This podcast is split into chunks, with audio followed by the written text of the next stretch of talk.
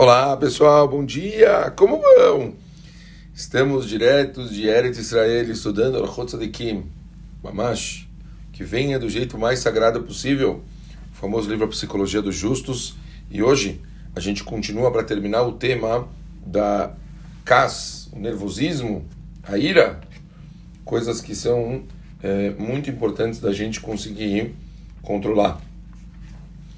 Fala o Raham o seguinte.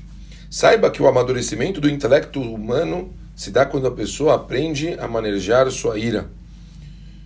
A cólera induz ao orgulho e dificilmente ele se aparta desse traço negativo. É essencial, portanto, que o homem domine a ira com todas as suas forças e não responda imediatamente, mesmo se o insultarem ou machucarem.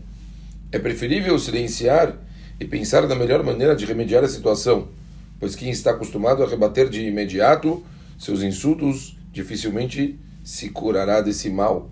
Se deixar seu espírito tomar-se pelo lado da ira, esse sentimento aos poucos crescerá, tornando-se cada vez mais difícil ser dominado. Pachuto, quer dizer, é uma coisa que ele só aumenta. A pessoa tem que ir se trabalhando, falamos bastante sobre formas da pessoa ir se controlando, talvez valha a pena repetir os outros áudios.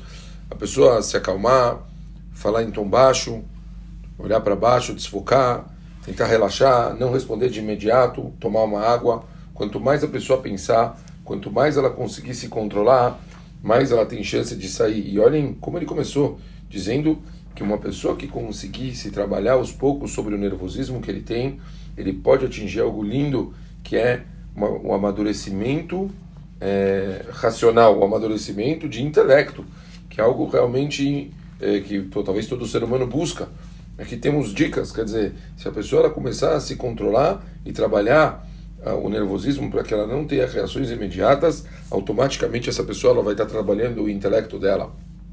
Eu quero acrescentar aqui um, talvez uma, um comentário que o Rav traz aqui um pouco mais para frente, mas talvez eu vou tentar colocar as minhas palavras para a gente conseguir encaixar isso do melhor jeito possível. É, a respeito do o posicionamento como, por exemplo, um pai de família ou um chefe no trabalho, muitas vezes ele tem que é, ser uma pessoa dura. Muitas vezes, é, principalmente às vezes com crianças, pode ser que é necessário mostrar uma desaprovação e talvez parecer às vezes até que a gente está bravo na escola. Normal, o professor às vezes quer mostrar para as crianças que ele está que ele tá bravo, chateado, triste, né, para colocar os limites. Como então uma pessoa pode se comportar dessa forma se a gente está vendo que é proibido ela ter qualquer tipo de sentimento negativo? Como ela poderia fazer uma coisa dessas?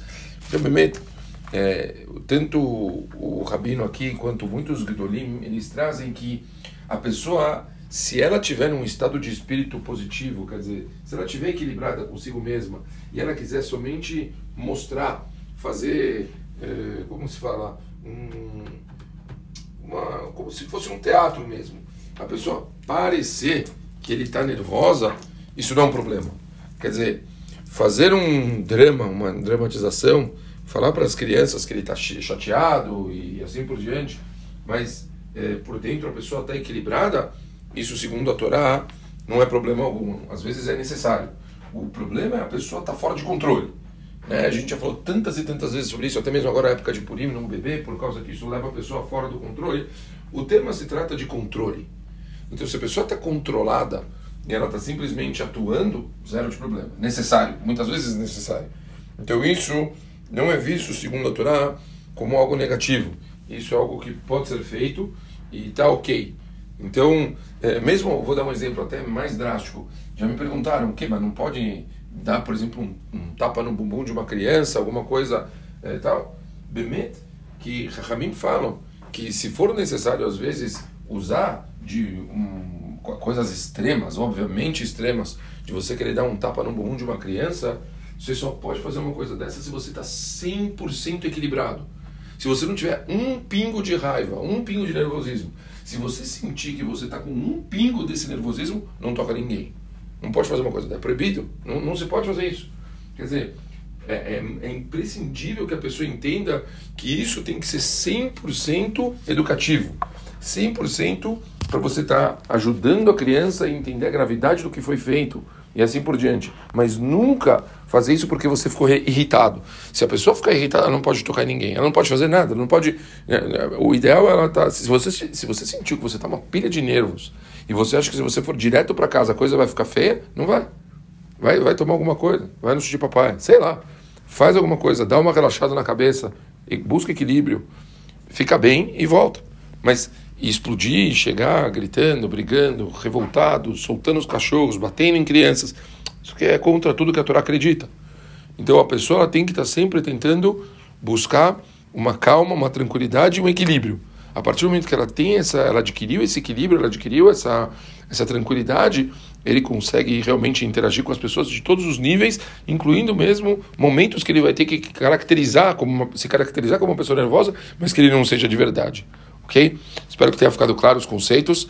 A gente continua, se Deus quiser, no Monte Shabbat. Um beijo grande para todo mundo e Shabbat Shalom.